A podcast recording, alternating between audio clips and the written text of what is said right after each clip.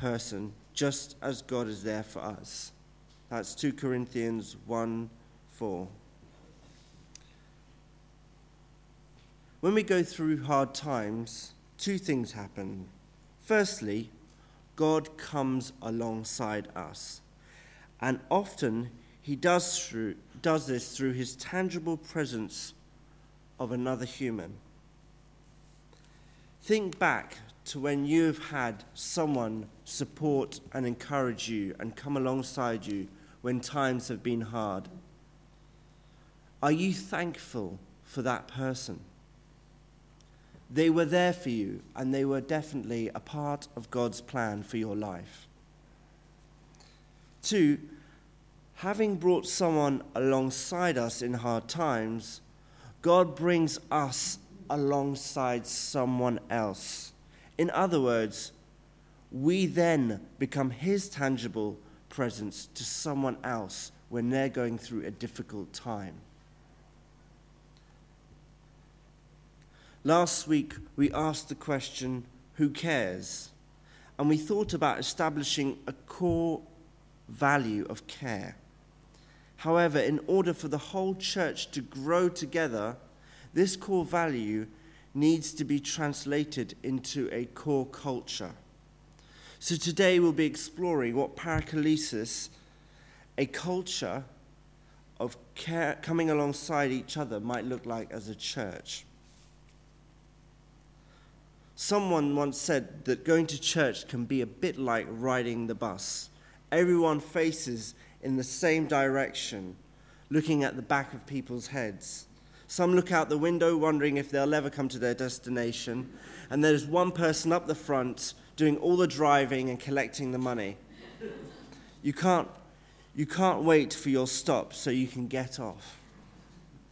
Cynical, maybe.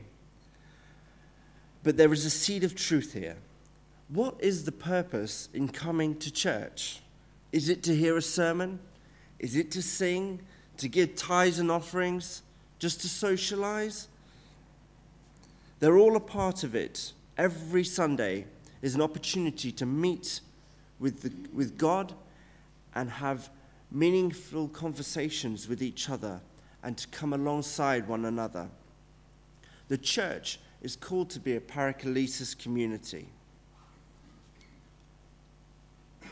Hebrews 10:25 says, "Let us not give up meeting together.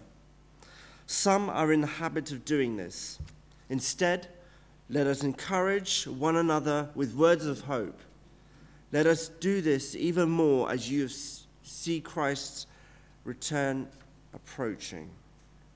Sometimes we can get too focused on vision and, pro- um, and projects that we neglect people. Sometimes the emphasis becomes about this place rather than the people. Some had withdrawn, walked away, rejected, and forsaken the church in this reading.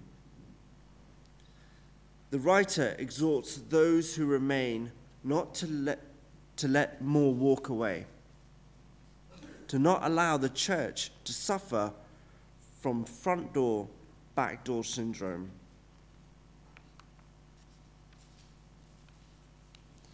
The writer is saying, don't stop meeting together, as is the habit of some, but continue to come together not just to hold services, but to come alongside to encourage, support, and help one another. The Greek word here for habit is ethos, and the meaning,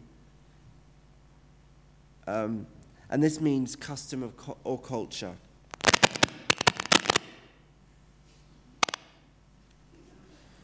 The writer is encouraging them to set and maintain a new kind of culture a paraklesis culture. Culture doesn't happen by chance, it is created. So the question is how can we begin to grow this culture of caring for one another within church life, within our church?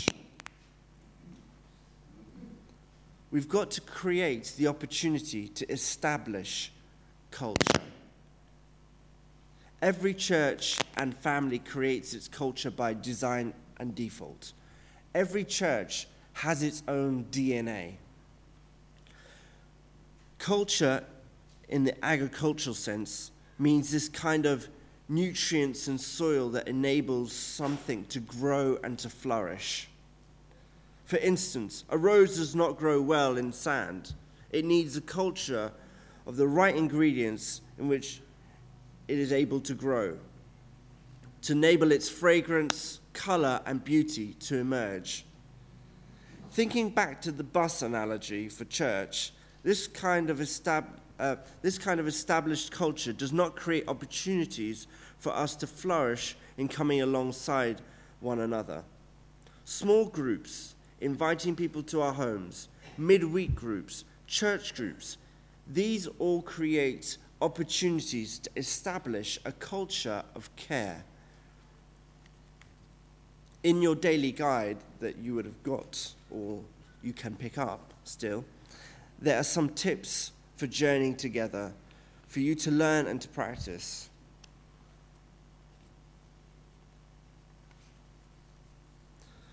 So, next, we need to consider how we can come alongside others.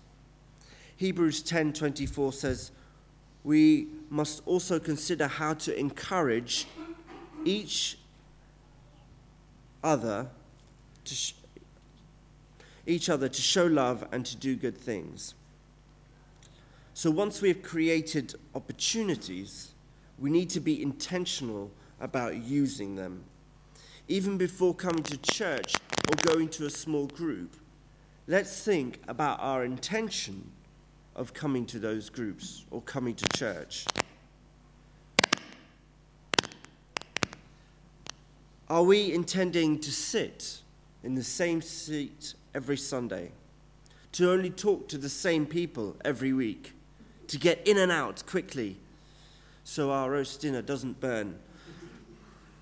Or could we sit somewhere else, talk to someone else, to someone new and open up and share meaningful conversations with one another.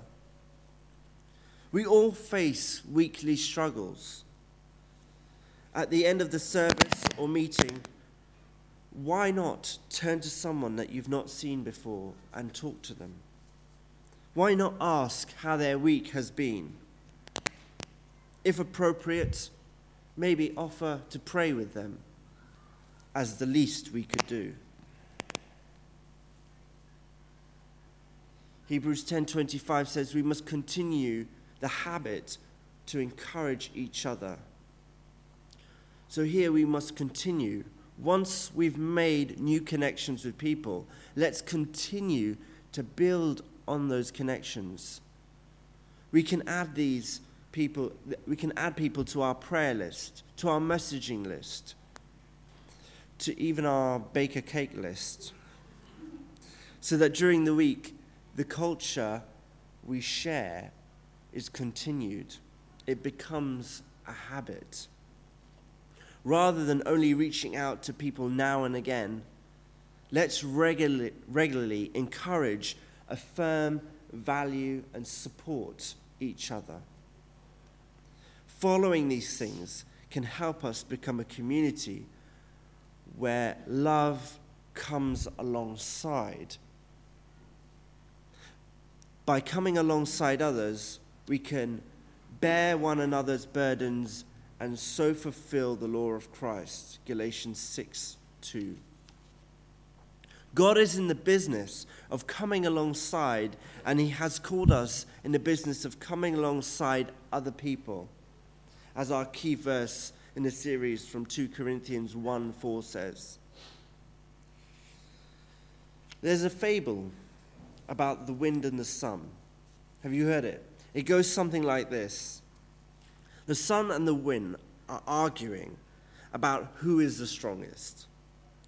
When they, when they see a man traveling, they decide that the one who can make the man take off his cloak is the strongest. So the sun hides behind the clouds, and while the, while the wind blows.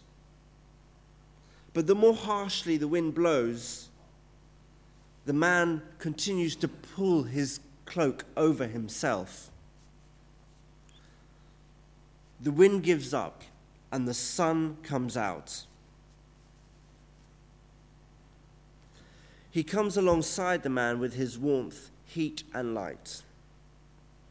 And as he shines, the man takes off his cloak and he walks freely and openly.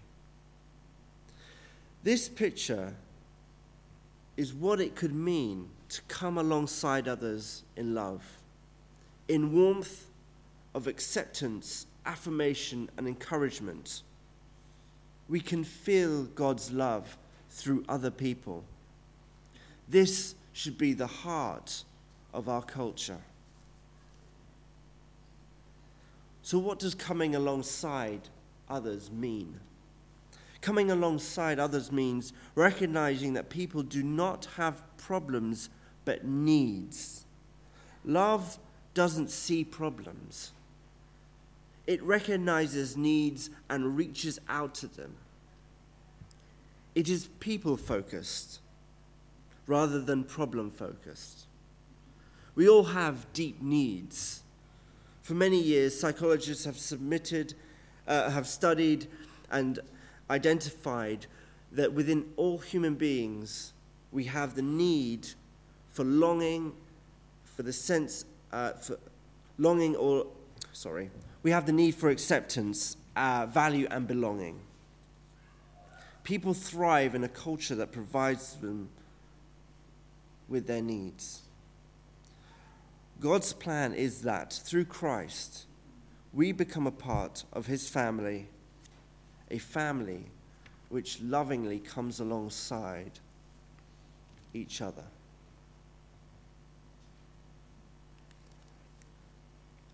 Knowing how to receive and give love. Dr. Carl Stern discovered two fundamental human needs, and he believed if these two needs were met, many psychological problems and emotional disturbances can be resolved. These two needs are the need to receive love and the need to give love. When we receive love, we receive acceptance and affirmation, and we feel valued. And then we find purpose in loving as we have been loved. what happens when we worship? As we express our love for God, there is a repro- um, reciprocal lo- uh, receiving of God's love upon us. Why do we take bread and wine? To celebrate sacrifice, but to also celebrate the receiving of God's love through Jesus, to be reminded of the sacrifice that Christ has paid for us. Loving as we have been loved by God. God loves us first, and His love comes first. We love because He first loved us. God does not love us because of what we do, but simply because he has chosen us and set us apart.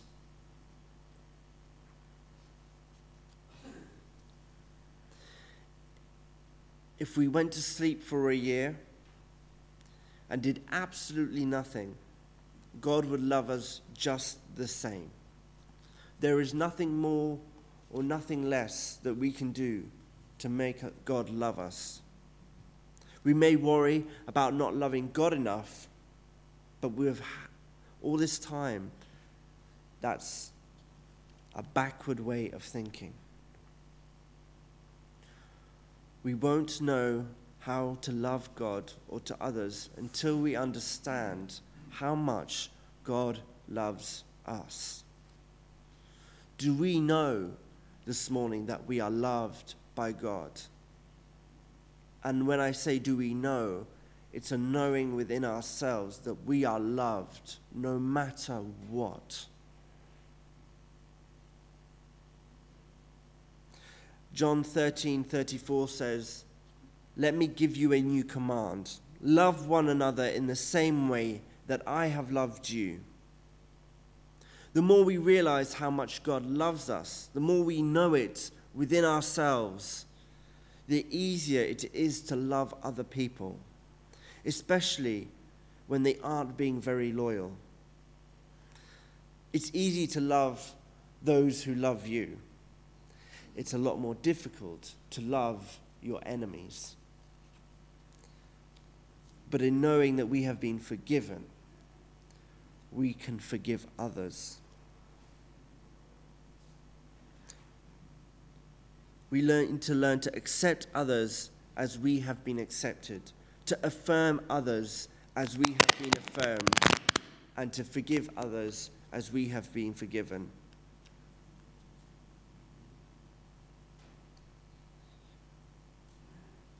an expression of authentic community.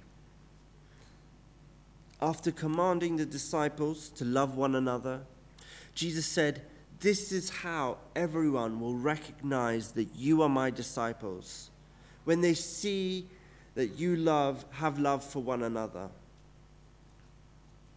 The discipleship test is not based on our vision or how many noble projects, seminars, conferences, festivals, and activities we're involved in. Our love for one another is that litmus paper test. Loving a community, loving each other. Jesus was saying, don't look at what they're doing or saying. Look at the culture. Look at who they are when they're together to see if they are genuine and authentic we will be known to be an authentic community, a coming alongside culture through our love for one another. Love should be at the center of our culture. People coming into church should see love coming alongside. Many people who walk away from church do so because they don't feel like they belong or they cannot be accepted. There is a difference between attending and belonging. There is also something known as the present but absent believer. We come to church every Sunday, we're present, but we're not here really. We're somewhere else, we're looking out the windows. That's why we've put the blinds down on that side. um, we're present, but we're not really here. We're thinking about something else. We don't feel like we can belong. And that's why it was important when we reworked the vision for Be Youth or the youth work, it was belong, believe, and belove. That the young people felt, firstly and foremost, that they could belong, that they run in on Friday afternoons through that door almost breaking it. Um, but they're running in because they feel like they can belong. They feel at home. They feel accepted regardless of their race, religion, and sexuality. They feel like they can come as who they are. The gospel of Jesus Christ is not only about salvation from sin, but it is about meeting the deep longings and needs of the human heart through the cross, we are brought into God's family. These needs can only be fully met through Christ in the context of a Christian community, a loving Christian community. Hebrews 6:11 says, "We are anxious that you keep right on loving others as long as life lasts." The heart of the paraklesis culture. Let's look at, the st- look at today's story, which is found in Mark 6 31 to 44. this story is significant. It is the only miracle that records that, that is recorded in all four gospels and shows us how the disciples had the opportunity to come alongside others to care. But on this occasion, they were wrong. They got it wrong. It had been a busy day. Jesus was journeying with his disciples across Galilee. They were together doing church, or as I like to say, being church, with Jesus on the hillside, when suddenly they were great crashed by a large crowd. Their cozy little church club was disturbed and hijacked before it had even started. Such had been the impact of Jesus' ministry that the crowds followed him around the lake, and there were about 5,000 men, besides women and children. So you can guess how many that might have been. At least 15 to 20,000, probably.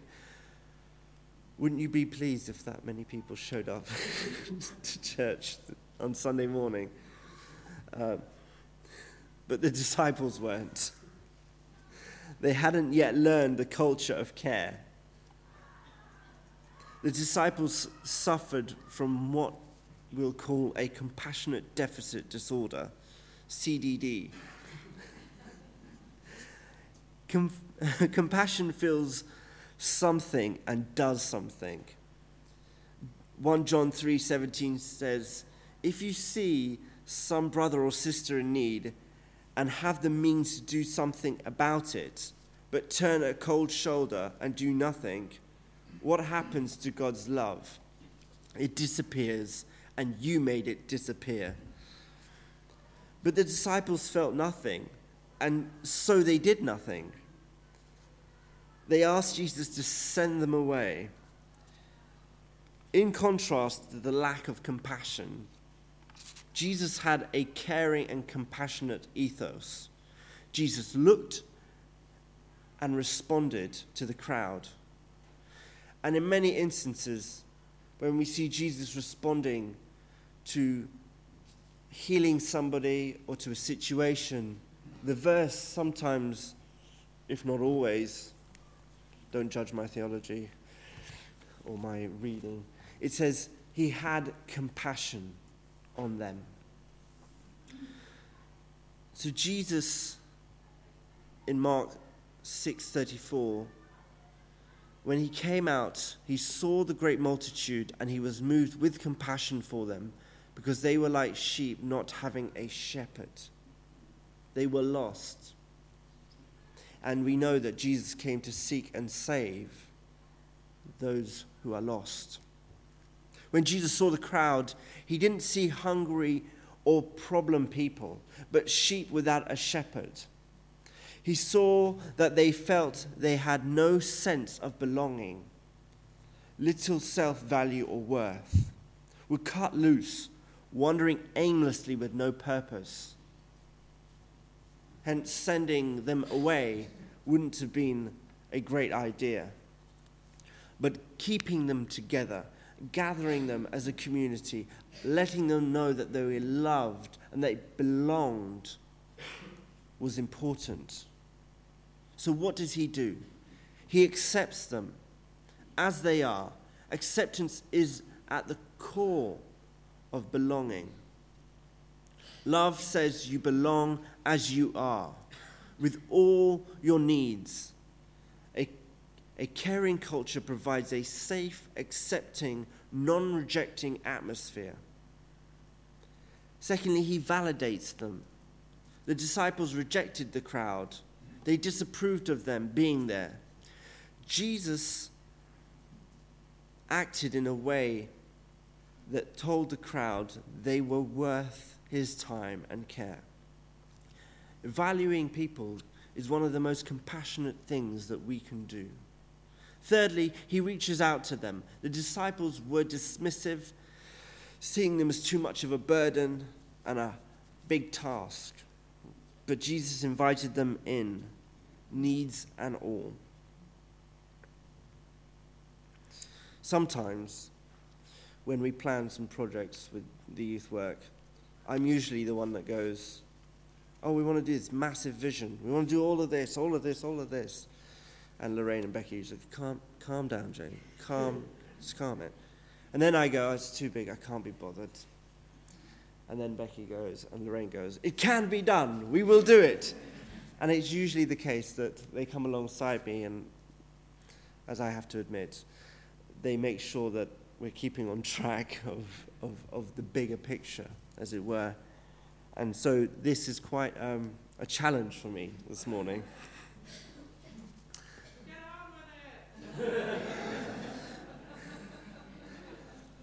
Compassion, moved inwardly to get involved, care, and coming, and coming alongside people is important. The word compassion it, has its roots in Greek, originated from pain of the kidneys or the bowels.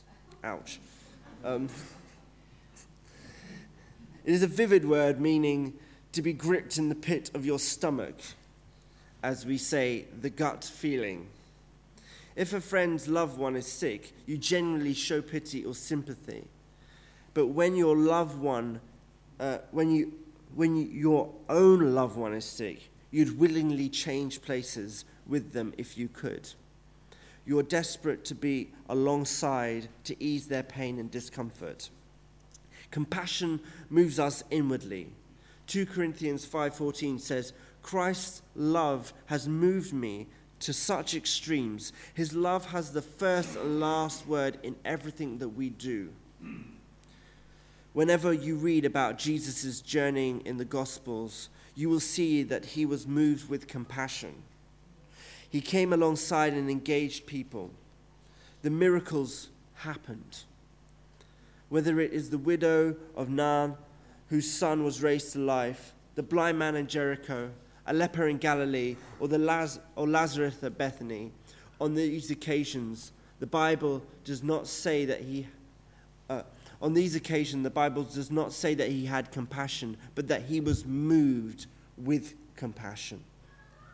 Compassion brought about these miracles and is the provision of the loaves and the fishes. Compassion is the watermark of the, of the miraculous, where, com- where compassion, where there is compassion, there are miracles.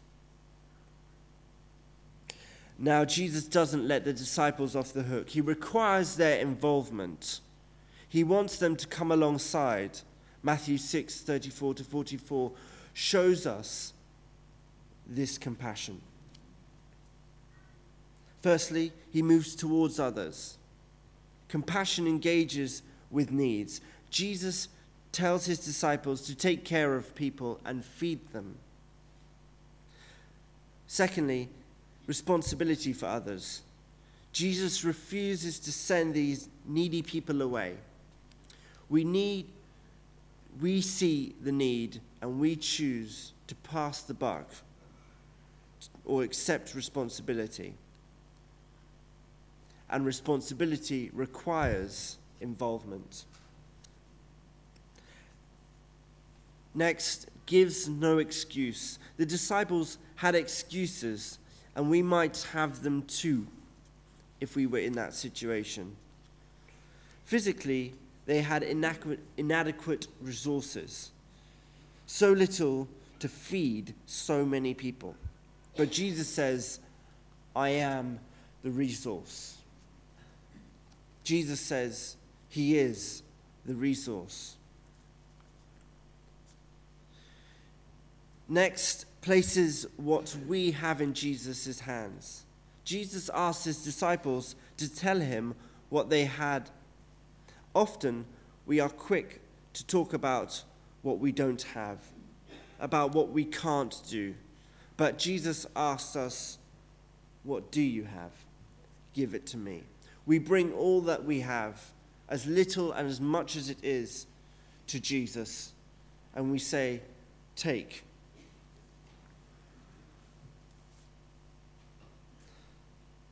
Next, it draws on Christ's resources. The disciples bring the food to Jesus. See what happens. Common bread in the miracle hands of Jesus becomes miracle bread. I'll repeat that. Com- common bread in the miracle hands of Jesus becomes miracle bread. The little that you have beca- can become a miracle when in the hands of Jesus.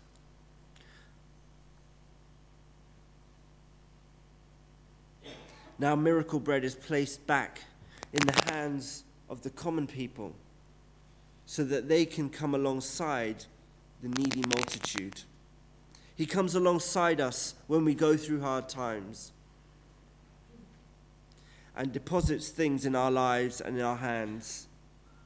Then He brings us alongside someone else who is going through hard times so that we can be there for that person just as God was there for us.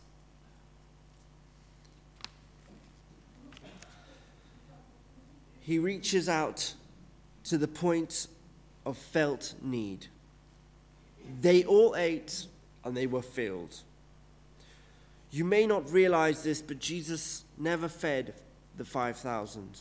He comes alongside the disciples and places bread and fish back into their hands.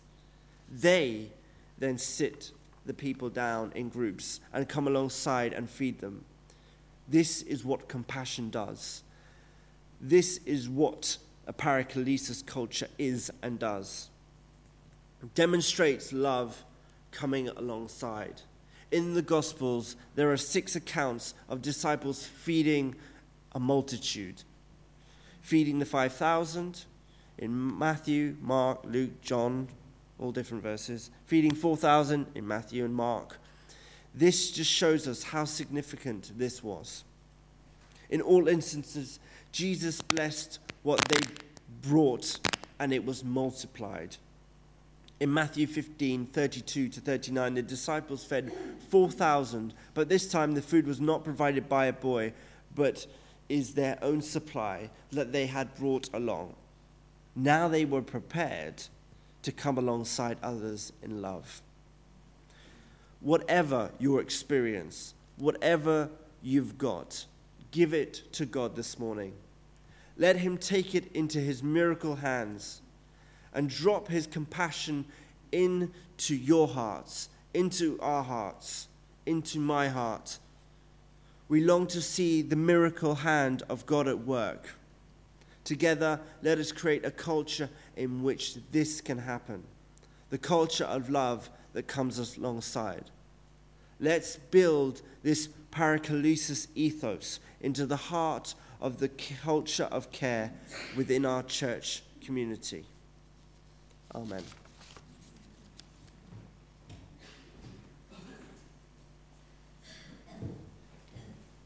Thank you, James. We're now going to sing our next hymn, so if you could stand up. Um, it may not be that familiar to you. I hope it uh, is okay. Okay, is it, Dave? Dave says it's okay, so we'll go for it.